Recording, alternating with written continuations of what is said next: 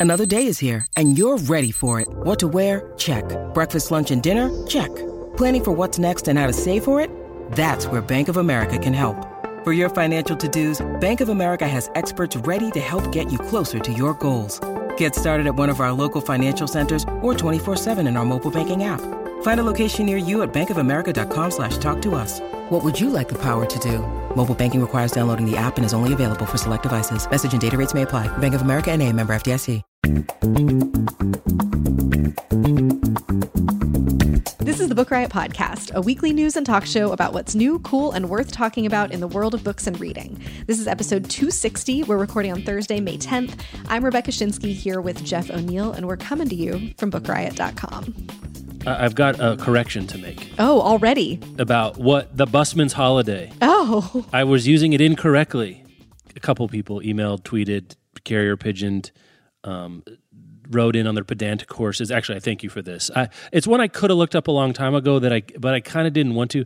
So, busman's holiday actually means where you do the thing on your vacation that you do for work. So, a busman's holiday is uh, he drives a bus, but on his vacation he takes a long bus ride, something like that I see. which makes the Busman's NBA a very sort of naughty, self-referential rip in the space-time continuum, um, kind of a reference. So it really should be more like a DIY NBA. I. DIY MBA. I like the Busman's NBA. I like my version of it. I don't know what else to say. But for those of you who wrote in, I do appreciate you correcting me.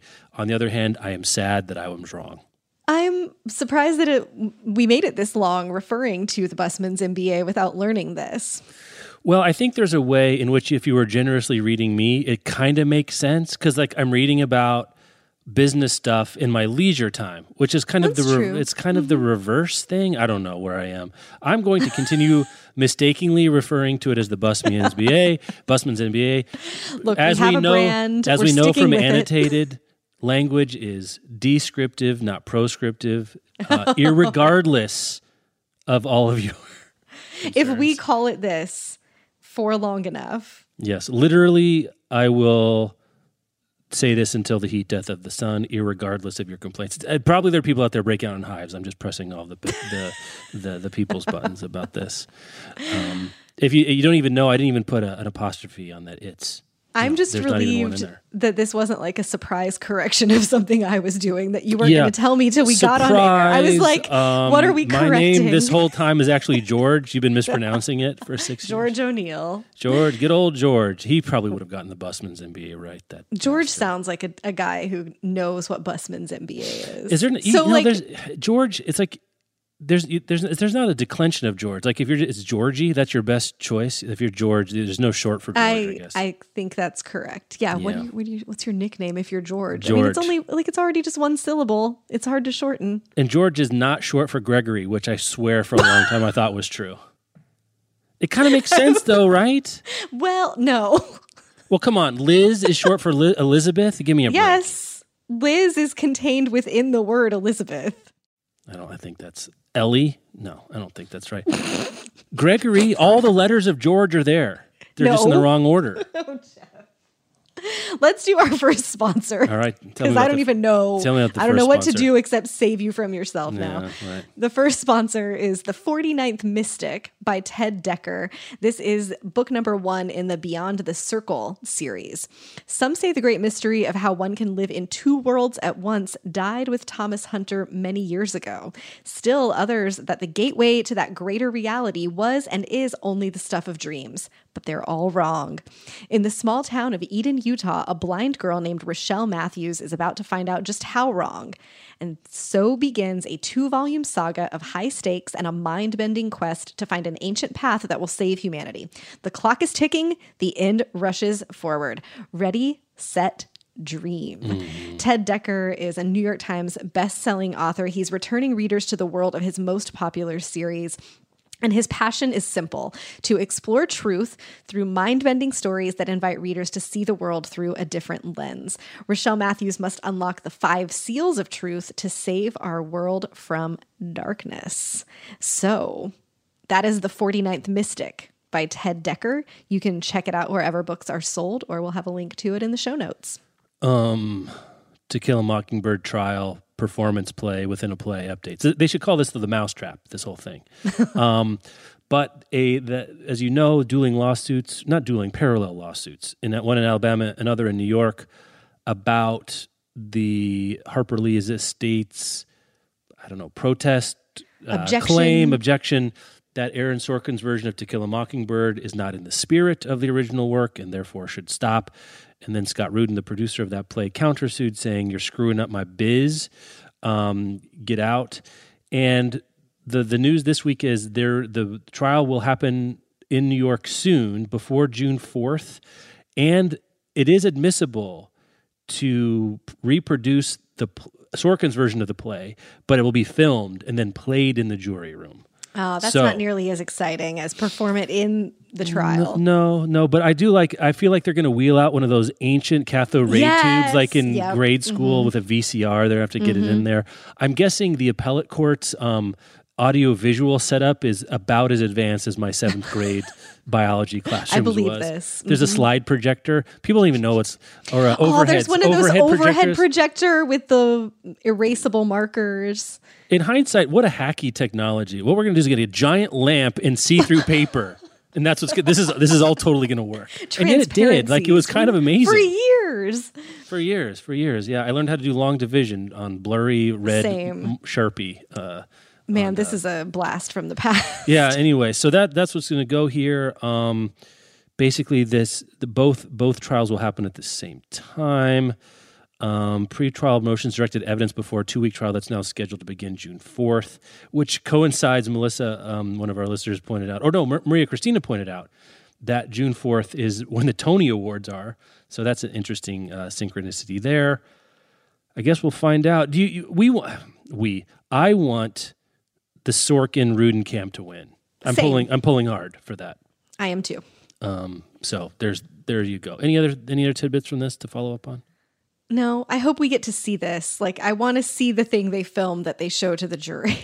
I, I don't see why not. Maybe they'll use it for like ad spots or something. You know, make a YouTube trailer out of it. You're going to get such good publicity. Like, if they win, if Sorkin and Rudin win this, and then you can do like commercials for the Yes, To Kill a Mockingbird that's right. adaptation that's already gone to trial. Yeah, you know, I see st- they have they're using old stills from the movie, and the the piece will link to it. It's like you see Gregory Peck's like, boy, I'm really mad that I never got Gregory Peck as old Superman. Doesn't he look? He would be an awesome Superman. with does. He looks like Clark Kent wearing um wearing uh, uh, Tom Wolfe's clothes in this picture, but I really want to see this anyway. He's like he's this photo that they've selected too. He's making such a like he's over it all kind of face. Yeah. that it's like I Yeah. feel you, Gregory Peck. This whole thing is silly. I could take you all out with my laser eyes right now. All right. That's fun follow up, I think. We have Mm-hmm. some more unfun follow up from the world of Me Too and publishing. Um, I have to say, this one has been really tough because the Junot Diaz news broke right before we recorded last week, and we knew going into that recording like we record on Thursdays the show goes out on Monday a lot was going to happen between the time we finished and the time the show went out and that's tough when a story is developing like this. This was one of the only times that like I have listened back to the show and been like oh I kind of want to do just like an addendum to it yeah, which is what? Well, I mean, what would Um, your addendum is- be? Well, I mean, just he released a statement. So the full story of like what happened uh, and how these allegations came out was put up on BuzzFeed and then I believe in the Washington Post. Basically, right after we recorded, like at the time we recorded, Zinzi Clemmons had tweeted. Zinzi Clemmons and Carmen Maria Machado had tweet had tweeted about. Tweeted is a new thing when you're a queen who tweets. Um, they had tweeted about allegations against him and experiences that they had had with him. And it later came out that Zinzi Clemmons stood up at the Sydney Writers Festival and asked Junot Diaz directly to his face first, like, you did this to me, and how come you didn't address that in your New Yorker piece? And then she followed up by tweeting, um, her asking the question was followed by some man being like, "Isn't it so rude of this lady to be interrupting your speech?" Um, and then, D- right, right, and but like, of course, that's what happened. And then uh, Diaz released a statement through his agent where he says, "I take responsibility from for my past. That is the reason I made the decision to tell the truth of my rape and its damaging aftermath. This conversation is important and must continue. I'm listening to and learning from women's stories in this essential and overdue cultural movement. We must continue to teach all men about consent and boundaries." Notably, nowhere in that statement does he say the words "I'm sorry." Uh, and there have been a lot of pieces about this. Very few of the acknowledgments of wrongdoing that we've seen so far in Me Too have actually contained apologies, um, which is upsetting for a variety of reasons. Um, but I think Diaz in particular, this is really ringing bells. And there's a great piece by um, Aya De Leon. I'll have to find the link uh, Mm-hmm. to put it into the show too. notes. Um, but essentially about restorative justice and that uh, Diaz hits very hard because his work, though it did, I think we talked last week about like it has contained elements of misogyny, but he's also examined misogyny in his work and he's looked at toxic masculinity. And this piece in the New Yorker also looked at toxic, toxic masculinity and the results of trauma, and that men need to participate in the dismantling of this. So not only do I find Diaz's statement to be inadequate because it lacks an I'm sorry, but this like, this conversation is important and I'm going to listen and learn. Like, that's insufficient if you actually want the cultural movement to continue and you want the culture to change and to teach men about consent and boundaries. Men have to step up and have that conversation as well. And men who have been like i think that this is the first step on the road to redemption is men who have been abusers or assaulters acknowledge apologize and can become involved in trying to take apart the cultural structures that have made it possible for them to commit these wrongs in the first place. So he released that statement and i was like man i was i was so hopeful when we recorded last week. Um, yeah. and and here we are. Um, in other like bits of Diaz follow up, the Pulitzer uh, governing committee says that they have co- committee board the Pulitzer prizes have spoken w- with him, and he remains a, a board member, which I think is a bad job on the part of the Pulitzers. That's kind of all I have to say about that. Yeah, I mean, this is not by way of i'm just wondering aloud about the non-apology stuff. I don't know enough about the law. You remember that episode of parks and rec where andy falls in the hole and they get the lawyer and they're like yeah. don't say don't say incident. Don't say i'm sorry. Like i wish he would. I, that, that seems right. a necessary I, piece. I do i do wonder if there's like a again i'm not saying it's right mm. in terms of motivation of why it comes out like this that we haven't seen one like this. I mean if you say i'm sorry for assaulting you that can be used against you in court. I mean, I don't know. I, I mean, hear you. Like, I have yeah. wondered the same thing, but how is I take responsibility not also an admission of. Well, because it, it's responsibility for what? It's like it's not specific, right? Like it's not referring to anything specific. Like yeah. if he had said, "I'm sorry to Zinzi for assaulting you," that's admissible in a civil suit and a criminal suit, which maybe it should be. I'm not saying it isn't, but I think yeah there's another piece of this, and it's also with it's, it's all screwed up and the legal well, stuff. That's that's I'm just wondering aloud about. Yeah, like, which also does raise the question. Like I I understand why if like if there's a legal thing for that, I understand. Yeah. I don't like it, but I understand why these statements might be coming out mm-hmm. this way. But it raises the question of when we're going to start seeing legal action taking taken around this right. stuff, like um, seeing some legal action taken around you know who's going to come forward and take legal action against Junot Diaz or against Sherman mm-hmm. Alexie or um, or is are these public statements and sort of the cultural shift is that the goal and not getting you know personal retribution yeah um,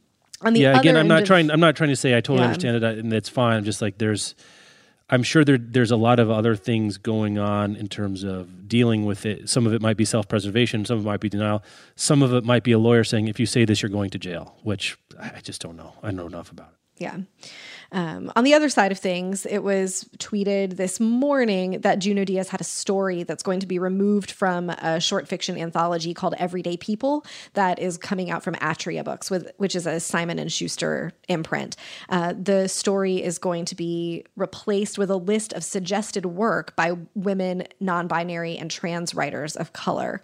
Um, and that's uh, this is from a tweet by Jen Baker, who is a writer and editor, um, one of the hosts of the Minorities in Publishing podcast, and she's the editor of the Everyday People anthology. So, um, presumably, she got to make that call about removing his work um, from that anthology, and I think this is also this is action that should be should be taken. So related came up in the Book Riot insider slack i think it was kristen coates that brought it up first about blurbs which is something Yeah. you and i hadn't thought about which i thought was a that- fascinating that just comment. came up. Like, what do you do? What's going to happen to books with Junot Diaz blurbs on them or Sherman Alexie blurbs? And I hadn't thought about it. Yeah, I mean, clearly the ones in print, like I don't think they're going to send someone out with a bunch of scissors or whatever, but No. it does. It's these paperbacks that have been out forever, right? You know, or that you know hundreds of thousands of the paperback favorites that get payolas at the front table of Barnes and Noble. Mm-hmm. We got some nice feedback from people saying, "Oh my god, I didn't know the." Every time, I think we you've talked about those tables multiple times on the Yeah, mm-hmm. show, but we have different people. People join. People are leave. surprised every time. And there's a new person every day that hasn't seen the Flintstones, kind of one of those situations. But like, uh, we get those all the time. But like, there are there are covers out there of books that will sell for years in paperback Mm-hmm. that have blurbs from folks that we're talking about. And Oh, well, yeah. I, I guess I, I don't actually know how nominal it would be to to, to have the next ten thousand get switched out. I mean, I don't know what cost it would be. It would seem worth bearing, but that's another just piece of the spider web of influence and enmeshment Mm-hmm. that authors of this profile have and continue to have. And Yeah, how you deal if- with that is going to be there's a lot of a lot of cascading decisions to be made. If you're a little birdie who might know some things about this, we would love to hear it. Podcast at bookriot.com, and we can keep your identities secret for you. Um, but I, I'm really curious about that. I, I hope that if a writer contacted their publisher and said, you know, I want to take Alexie or Diaz or whoever's blurb off the next run Right. of my book, I hope that a publisher would respect that request. It would be great to see publishers do it proactively. Like, Yeah. oh, we've we've got a Diaz blurb on this title. We better find something else. Uh, a lot but of that was feedback just that's too- like oh, one of those sort of that was just one of those like spider legs of this thing that I hadn't even that hadn't occurred to me yet. some interesting feedback too about the moral- morality clause discussion we had. Um, a couple people tweeting at me and emailing about like could see it both ways. Um, you know, I, on the on the the side that people are worried about putting them, then they're saying saying they could be abused. And I guess I would just reiterate that anything can be abused. What's being abused right now is that they aren't there. Right, the lack of them is sort of being abused um, at least this could be abused by both par- I don't know. I don't know if that makes any kind of sense, but it makes sense to me that there is some mechanism that could be instituted for a publisher to say, you know what, we're out. And if you don't want to sign that agreement, I guess don't sign it. It does take away some of the freedom, I guess, of an author, but an author, but it takes away sort of gross freedom. I, I don't know. I guess that's how I feel about it. It's like just don't do the things. Like I don't think if a publisher again, we've seen how outcry about books works. If a publisher does this bad and it gets out, they're going to pay the price. Right. So I feel like it will be incumbent upon those of us who follow books in the book world to see if there are cases where it's abused and call them out. But that it could be abused, I don't think is any reason to keep it out. It's still, and I think it's worth mentioning, it's still a pain in the butt to enforce one yes, of those. right. the legal fees alone, Lord. Right. Like enforcing a morality clause, having a morality clause in the first place makes it easier to break Mm-hmm. a contract, but breaking a contract is still a pain and people will object and there will be lawyers involved and like it's it's not fun and Yeah. there I can't think of an industry in whi that has morality clauses on the regular in which I've heard a story about a morality clause being abused. That's not to say that they never are, but like the NFL has morality clauses and we all know that there are NFL players walking around that like should be in jail for some of the things that they true. do. Um, but not only that, that like their act, the, their actions or their alleged actions are undoubtedly in violation of morality clauses when you're talking about domestic violence and that does not stop the teams from continuing to keep those people on. Like they they could get rid of them because of morality clauses and they don't presumably because of economics and the legal headache. But it, Yeah, so- I, it's it, i mean the slippery slope is rarely a winning argument Right. is kind of with the bottom line there. It, it, it's going to be a cases where the pain of not enforcing the clause is so great that the pain of enforcing it is slightly less, right, right? It's like, we are right we're willing to take on the headache of getting rid of this contract like the he who shall not be named lawsuit probably still cost the publisher tens of thousands, if not hundreds of thousands of dollars. But they're doing the PR, other kinds of math, saying, okay, we have to eat that cost of getting rid of this because otherwise it's too painful. So I think in the cases it would be invoked and and won, it's much more likely that it will way surpass any kind of smell test you or I might mm-hmm. attribute to right. it, just because it'll be so beyond the pale of winnable. Um, because otherwise, if it's a borderline case, they're not gonna they're not gonna try it because the author is gonna sue. They're gonna they're gonna right. file a grievance, and especially for you know a three thousand dollar advance that they owe some, they're just. I mean, it's, it, I think it's going to be reserved for situations like for the Diaz. I don't even know if Diaz had a morality clause would be invoked right now like I'm still not sure they would because just because of the cost. I have no idea. I'd be mm. curious to know. Um, the Alexie one, like right, because the I guess like the alternative is publish the book and just don't market it. Like get yes, through. Right. You know, treat it like it's not by a best-selling author. Because all um, the all the publisher really owes them is the advance and any royalties on sales. I may, maybe there are contracts in which there's like a a, a, a ex, explicitly stated like marketing spend or publicity mm-hmm. plan. But other than that, like they don't owe you. I think most of the time the the publisher doesn't owe you anything except we are publishing the book and we're cutting you a check for this advance and this royalty scheme for sales. Other than that, I think you're on your own. And we hear this sometimes from authors saying there is no marketing plan for my book. I think that's up to the publisher. I think that's part of the table stakes yeah. uh, of one of these things. So now, at some point, you're as he who shall not be name's book coming out with your name on it and just what it would that alone is worth something to get rid of. But again, I feel like that slope isn't that slippery. Like there are spikes on yeah, that slope you know, that will keep it from rolling all the way down the hill this is i mean we're already kind of inside baseball here but yeah. i think the diaz question is really like extra interesting because he's published by riverhead which makes its name on publishing mm-hmm. like t- like one of their core values of the riverhead imprint is publishing titles by diverse, like a diverse group of people hmm. and um, writers of many races. They publish a lot of women. They publish a lot of um, women's stories and sort of politically focused fiction or pro- like politically progressive fiction that kind of falls in that um, under that umbrella. And so it's really interesting to think about like, are they g- receiving pressure from other Riverhead authors of, you know, I don't want to be associated with this imprint. Um, yeah. like I can imagine it happening. I don't know, but it would be mm-hmm. interesting to hear if that's going on. Um, particularly because of what imprint or what Riverhead stands for. Are you going to re-sign with Riverhead? Like you know, th- there's ways right. leverage. Have, mm-hmm. Authors have leverage. Like if you're you know they do a lot of really good commercial slash commercial slash literary fiction on both sides sometimes on the border yeah um, a lot of really interesting progressive women's stories have come out of that book i mean a really interesting imprint one of the ones i really am curious to what they do and they have authors that move units and you could mm-hmm. see one of those authors saying you know what i'm out i you know that that's how this both women and men would be yeah. be interesting to see if there are people that say you know what i'll, I'll go with the devil i don't know in this particular right. one i don't i don't know how that would work um, necessarily, but the the fallout, the the new sets of questions to be answered are fascinating and going to take some time. Um, let's do another sponsor while we're while we're at it. The Black Witch by Laurie. Uh, excuse me. It's the Black Witch. I've got. I, I I messed. I think I almost messed up the the character. Elloren Gardner is a young mage and granddaughter of the last Black Witch of the title. I presume they're the same Black Witch. It would be weird if they were different, I guess. The, the last Black Witch, Elloren has grown up sequestered in this countryside with little exposure to the world outside her small community. When she, who has appears to have given no powers on her own, goes off to a prestigious university, she comes into contact with new species, races, cultures for the very first time. In this imaginative and intoxicating university setting, Elloren begins to question the strict beliefs and prejudice of the world she was raised in, eventually forcing her to confront some harsh truths about herself and her own people. A cast of real, complex, and genuine captivating characters must learn to coexist and cooperate if they are to survive the rising tide of chaos on corruption. It's a fast moving and powerful story about challenging beliefs, confronting prejudice, and battling oppression. That's The Black Witch by Laurie Forest. Available now wherever books and audiobooks are sold. And I'm going to use that as transition. There we go. books go. and audiobooks.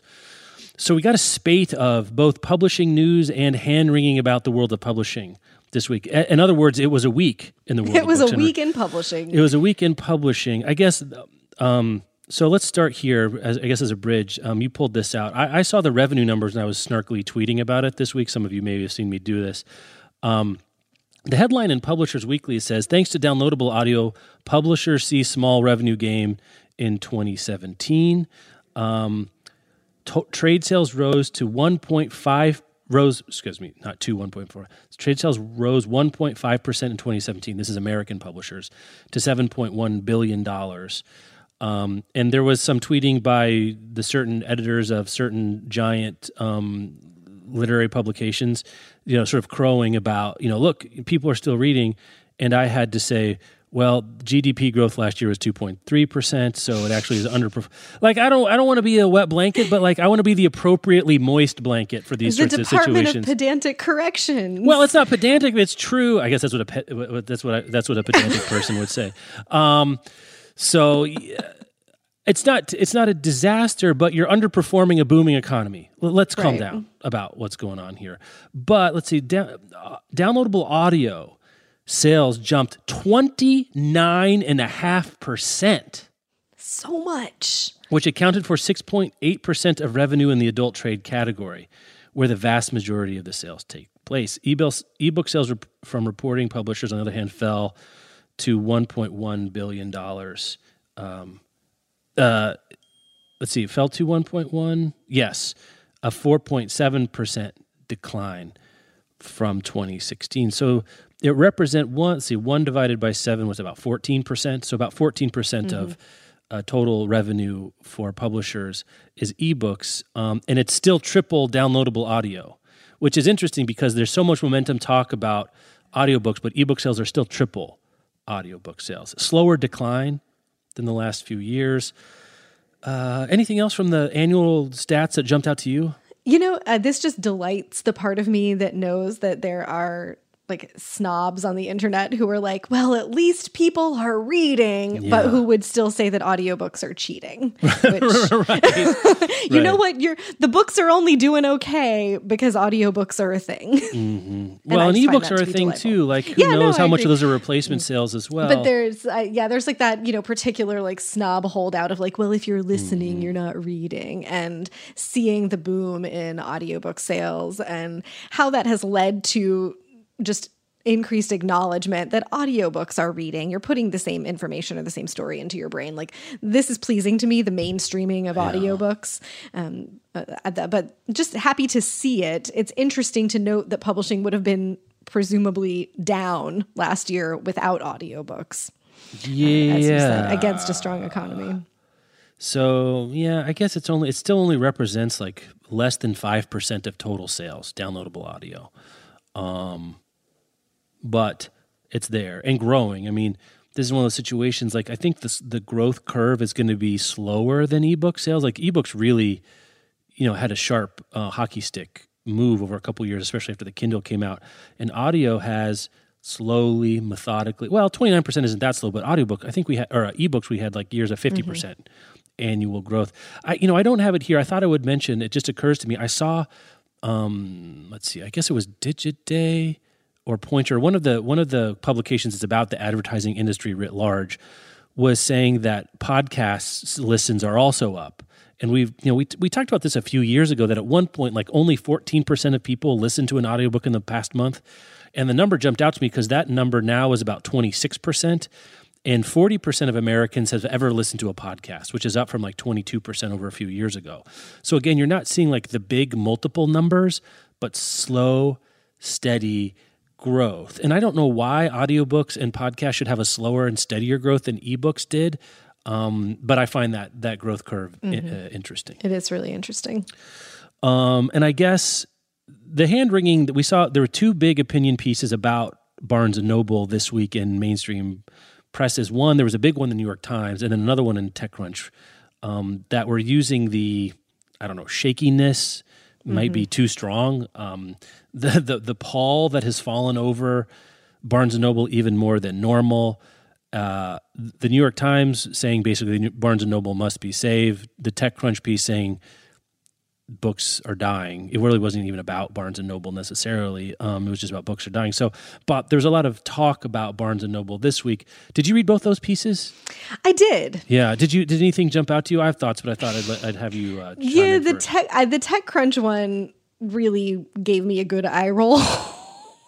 um that because it's the argument there is basically like why are we even worried about barnes and noble? Because in another 10 years we might not even have the written word because we'll be living in a post-text You know, we're going to live on the holodeck on the Star Trek, en- Star, the USS Enterprise. it feels Yeah. like the cast of silicon valley got high and wrote this op-ed. Like uh, gavin belson talking about the death of text that like yes you know we're moving into or we are in technology is doing things is changing the way that we interact with the word and communicate with each other. But the it's a little it's just a little far. Like Mm-hmm. you know i agree with this writer in techcrunch. Maybe we can't save barnes and noble. Maybe we should let it collapse. Um maybe that will happen. But I don't think that the like shoulder shrug of like, but it doesn't really matter because because words aren't going to be a thing anymore. Yeah. Well, I mean, I, I was being snarky about, you know, the publishing industry underperforming the broader economy, but it's also not falling off a cliff. Like both of those things can be true. Not like yay books, everything is fine and it's like flying colors. Right. And the other side of that is, well, it's it's still up, right? It's not it's not some I mean, there are there are industries that are mm-hmm. failing, right? That you know, right. and this is one that over time like look radio people said books were gonna weren't gonna survive radio. They weren't gonna survive survive movies. They weren't gonna survive the internet. They weren't gonna survive walkman. They weren't gonna survive iphones. You know like books have taken some punches and they're They while they are not the cultural force they once were they are still a huge part of culture. So let's settle down techcrunch. Settle down that, that's my Yeah, note this- for techcrunch Right. Yeah. The sky is not falling. Um, Yeah. The note that I made about both of these, especially the, the uh, New York Times opinion piece in our podcast agenda, is like, you know, things are not great for your business when the place you are is that like people are having to write op eds about why your business should be saved. like you've, that, that you, That's right. You've done a poor enough job either keeping yourself afloat or coming up with new ideas. And we've talked about it feels like hundreds. I'm sure it's just maybe rounding a dozen at this point. But it, we've talked about so many plans that Barnes and Noble has come Mm-hmm. up with, like the next zany thing Barnes and Noble is going to do to try to stay afloat, and that they hardly ever make sense to us. And then they come out and they don't make sense and people don't like them like these Barnes and Noble restaurants and that they're not making any more of those like that's the latest one but you know you're in a bad spot when you have mm-hmm. tried and failed enough things that like the the next gasp to save the business is you know a guy named Dave in the New York Times Right. Yeah, you know, and again, he he even notes it. This guy's name is um, uh, David Leonhardt, I guess, um, is how you would say it.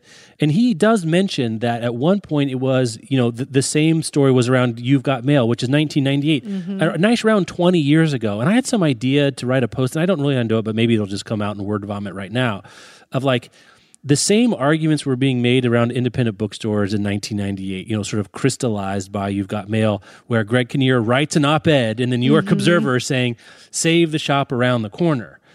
And the, this, the symmetry is just too interesting to ignore. Like, what is, is there anything really different here, or is there not something different here? And Leonhardt's claim is that this is different because well, he says since the 1970s, like the U.S. government hasn't been interested as interested in worrying about monopolies, especially because of this economic theory that bigness could even be good. This is direct quote because promoted efficiency and thus lower prices. Right? Robert Bork, you know, uh, took it to the was in the Reagan administration and has been sort of picked up by administration since, saying, you know, monopolies at lower prices aren't bad because what we're worried about with monopolies is pricing power and like gouging, right? Well, if someone like Amazon is a monopoly, but prices are cheap, then what's the big deal? Um, which is kind of a separate conversation, and there could be some. I'm not an expert enough in economic theory how things are working, but the thing that struck me about this piece is the last quote is given to none other than our friend Oren Teicher, who was kind enough to be interviewed for our annotated episode on the survival of independent bookstores. But Oren Teicher is saying it's in the interest of the book business. He's the spokesperson for the ABA, I'm sorry, which is the American Booksellers Association, which is the trade uh, body of uh, indie bookstores in the U.S. So he's the spokesperson for indie bookstores, saying it's in the interest of the book business for Barnes and Noble not just to survive but thrive. I mean, that is if I if I am Barnes and Noble and I'm seeing Oren sticking up for me, I am like, what is happening? Like, right? I mean, Right. what is going on? What have we done Yeah, what have we done? And I don't know. Like, do you? Here's my question for you: Do you think it's fair, and I, I am honestly asking this is not a rhetorical question to say this is exactly the crying wolf that the book industry did about Barnes and Noble 20 years ago. Is it fair to say you whined about it 20 years ago? We still have books. Simmer down now, as we would have said, you know, tw- 10 years ago. It you know, it smells the same. Hmm. Like there are some there are some differences I think notably between Amazon and Barnes and Noble, but it does smell like the same kind of outcry in the same way that um, when we both read Merchants of Culture about the history of publishing, we were talking about, you know, there was originally an outcry about the invention of the paperback book. um, and then we all, you know, we all survived that. And then ebooks were going to be the thing that ruined it. And we all survived that. And I think every industry has its version of this. You know, I don't know if musicians were worried that CDs were going to take down the industry because we were so used to cassettes, but we definitely had it about MP3s and digital music sales. And uh, so I think Simmer, like, I guess.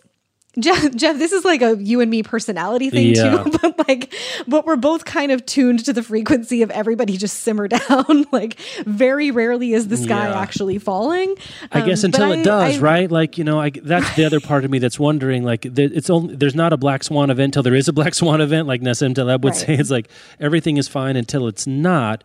And I guess what you would need to argue, and, and maybe it's true, is that Amazon is sufficiently different from Barnes and Noble that the threat Amazon represents, I guess, to reading culture writ large Yeah, is I think different. Well, and so the and that's an interesting distinction because I think with when you're talking about like the op-eds that were being written about Barnes and Noble relative to the indie bookstore, it wasn't like Barnes and Noble is going to kill books. This is bad for publishing and b- book culture. Right. It was like this is bad for these indie bookstores that we love. Mm-hmm. Um, but the way that Amazon's economics work like that's the notion is that Amazon is bad for the industry, um, Right. Not for and and as a knock on effect, I suppose, bad for reading culture um, and bad for books. Period. That like they will take out businesses that people love, but the primary argument about save things from Barnes and Noble was that was that Barnes and Noble was taking out shops that people loved, and like that Right. was kind of it. Right. Yeah, and I- and, and just, just to reframe the question, I guess is I've done this before on the show and other contexts on the site. Like, is what's bad for the quote unquote book business bad for readers? It sound it feels like they should be synonymous, but I don't think they are necessarily. Like, I don't know. I mean, we've said this before. I, I remember someone wrote a piece on our site like a couple years ago saying this is a golden age for readers, and it was looking at holistically at audiobooks, library lending, you know, what you get on Overdrive, what you can get with ebooks, audiobooks. You can get any book you want sent to your house within a few days for pretty few dollars um, who's the victim, I guess. And this piece doesn't. It kind of tiptoes around it, but one of the one of the victims, and I don't mean this ironically, is you know, are there authors that aren't making as much money as they could, which is bad on its own accord, but also means we aren't getting books we might get otherwise. Is Amazon bad for people who work on Amazon? Right. I mean, there's that like warehouse workers. Right. There's that's an that's an often thing. Like, look how you know some people point at Amazon. Look how you treat your own people um, hold down wages. Like there's that's the other side of a monopoly, right? It might not be consumer facing, but you can do bad things to your workers maybe um, if there's no competition for those wages or bodies or whatever. They don't pay taxes because they have a virtual. Um, you know, they have a monopoly. They there's so at some point I don't know if it's a monopoly really matters. If you're just so big where you know this thing about Amazon's second corporate headquarters and sort of holding these cities hostage for tax things. Like I don't like that. So there, I, I, I'm not. I'm not saying that Amazon's all great and glorious. I'm just in, when we're talking about why we should save Barnes and Noble, is it really just as a check on Amazon? Which I which is I think what I came to with this piece is like there's very little here that's talking about the virtues of Barnes and Noble, right? Like the- mm-hmm. okay, there's just a lot of stores. But it's not like Barnes and Noble is great. It's just not Amazon, which I think is a way different framing than the independent bookstore, you know, kind of narrative. Right. And I think honestly that that's why you have Teicher, Teicher, someone from Yes. the ABA making a statement and getting involved in this at all. It's not that he likes Barnes and Noble, it's the fear of what a, a book economy without Barnes and Noble in it, what th- that does for really Amazon's primacy. And is that a word, primacy? That felt Sure, coming out I of my so, mouth. yeah. Sure, let's go with it. yeah, primacy is a word. Mhm. Yeah. Okay. Um, so for Amazon, like really being number one, and then what that will do to independent bookstores and to Amazon, like truly having a monopoly in the business. I think that if um, if Barnes and Noble's existence didn't prop up independent bookstores against Amazon, the ABA wouldn't care. Yeah. Um, but this is about what happens to the book, like to the economy of books without without something other without like a middle without a middle player it's like in the goldilocks story of publishing there's like amazon is giant and then the indie bookstores are little and barnes and noble is sort of like that middle size Right. that um, that you need that buffer i think so I'm just. Do you think if Barnes and Noble went away tomorrow, would book buying in America be that different? Like, uh, is it really that big? a- Is it really a bulwark? I mean, Amazon's already, by some reports, sixty percent of print book sales in America, ninety percent of ebook sales. I can only imagine more of audiobook sales. God for. I mean, that's another hidden, you know, uh, stat I'd like to see. Is like what percentage of downloadable Yeah, purchased I- audiobooks are audible? you know my like gut response is like yes it would be different without barnes and noble but that's the gut that gut response is based on like my personal experiences with book buying and a lot of anecdata about where the people I know buy their books or the people in the like people who talk to us about where they buy their books that they diversify that they don't just order from Amazon all the time or some of them you know read on a Nook and buy from Barnes and Noble because they don't want to support Amazon. But I would like to I would like to see you know there was a point where we thought that the that borders going away was going to have been a huge shift. And I don't think we actually saw that have those kinds of consequences. But Barnes and Noble seems to be like the last one. Um, it's like the last thing standing between Amazon and sort of total domination. Uh, and that I understand why that is scary for sure. yeah, I guess I just feel like maybe total domination's already here, right? Like that. I mean, it almost seems like a notional protection of Amazon taking over. They grow market share every year. They have more and more pricing power. Almost that like Barnes and Noble still existing is, you know, uh, it, it's a palliative to something that's to, to death that's already occurred, that that's already gone. And I think it's an interesting question for a lot of reasons of like is this really something to be feared in this way? It's it's it's it's almost it's a slippery slope argument, right? Because people say if Amazon's a monopoly, then there's all these bad things they can do. Well, will they do them? And if they do them, what will happen? And I, I've come to this before. I'm not. It might be a cop out, but I'm not that worried about Amazon until one of the big five stops selling books on Amazon. That that's when I would mm-hmm. be worried myself. And I don't know if that's a too late situation or not. But you know what? PRH does what 55% of trade book sales in mm-hmm. North America, and ain't nobody. I mean, maybe people within publishing, but ain't nobody out here writing New York Times pieces about saving HMH Right. like I don't know. I'm there's there's some disconnect I have, and I am totally willing to think I'm in the wrong here. That I've got this backwards, but there's some piece of me that's worried about a future that could come, and without sort of saying where are we right now, and it would be that different than we are right now. And if books are if books can if books can survive the internet, can't they survive Amazon? I don't know. Like th- that part that piece to me seems very interesting. Um, but that that's where I am right now. I think where we have to go now is to our last sponsor. Our last sponsor, yeah. And then the hero of the week and Yes. wrap this business up. Well, there's finally a hero of the week, Jeff. I know. Leave it. I'm and so the, happy. the, the children shall lead us. Right. That's where. We're All right. Our last sponsor this week is Chemistry Lessons by Meredith Goldstein. For 17 year old Maya, the equation for happiness is simple a dream internship at MIT and two new science nerd friends and a perfect boyfriend equal one amazing summer. Then Wit dumps her out of the blue.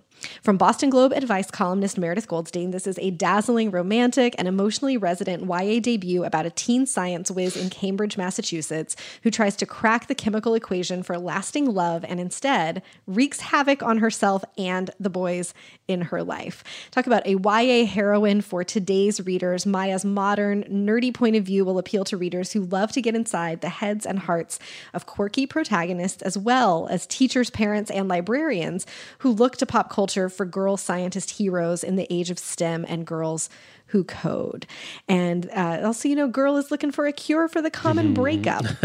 I like it. I like that one. that's that's a good pitch. Um, I've met Meredith Goldstein at a few book events, just as a side note, and she was lovely. So I'm personally looking forward to checking this out. But that is Chemistry Lessons by Meredith Goldstein. Find it wherever you find your books. And now let me tell you, You found it. You get to do it. let me tell you something good. A five year old boy named Ulysses Stoutenberg of Spring Garden Township is concerned that York County, let's see, uh, this is an this is a U.S. story, but I'm not sure where York County is. Oh, I should have. I got so excited about all his wonderfulness. I'm. It looks like this is in New Hampshire. New Hampshire. Okay. like. Ulysses Stoutenberg of York County, New Hampshire, is concerned that the government is cutting $300,000 from the county library budget. So, on a warm Wednesday last week, he set up a lemonade stand in front of his family's colonial home where York College students stream by on their way to campus. The lemonade was free, but you could make donations, and all donations would go to the library system. He squeezed 18 lemons and mixed the drinks himself. And he said that his lemonade is so good it will make your head explode. So Ulysses, because he's five. Um, Five year olds are kind of magic. I, I have currently have a five year old in our house, and they're in this like weird, interesting twilight where they can do and say stuff, but they also have a little pixie dust in their eyes. They, they are. It's yeah. a magic. It's a magic age. It, really, It is a This is also time. Pennsylvania. I looked it up. So just Ah, so we thank you, Yeah, no for helping me with that, Yeah, my no geographical failures there. Um, so Ulysses made a total of $98.18 in cash to support libraries in the six hours that he was open, and they kept PayPal donations open um, for another couple of days after this happened. So I haven't seen a follow up about, oh, I, the story is from last week. It's from um, Mm. May 3rd, but it just crossed my desk this morning. I haven't seen a follow up about whether there were any additional donations, but my hat is off and my heart is warmed by young Ulysses and his care for libraries. Tales of Brave job. Ulysses, as, as the song says. Well done, uh, Mr. Stoutenberg. I mean, when your parents name you Ulysses, you like you have to try to save a bookish establishment when you know You mean you're going to go on a you? long and ultimately failed quest? Oh No, no, that- no, downer, okay, we'll edit- we'll literary. edit that out. We'll literary reference, Jeff. We'll, we'll edit that out. Uh, thank you guys so much for listening to this week's show. You can find show, show notes at bookriot.com slash listen. I guess Ulysses made it back, just all the people with him died. Uh, anyway, uh, you can find show notes at bookriot.com slash listen. Just email podcast at bookriot.com. I'd like to know what you think. Read these if, if you if you have read or are interested in reading, especially the New York Times opinion piece about Barnes and Noble. I'd like to hear what you guys think uh, out there. Um, only 600 Barnes and Nobles left. I know that sounds like a lot, but there are what 1,800 independent bookstores, like three to one still. Um, at one point, they had more. They've been shuttering them over the years. We will be back next week. Talk to you Have soon. a good one.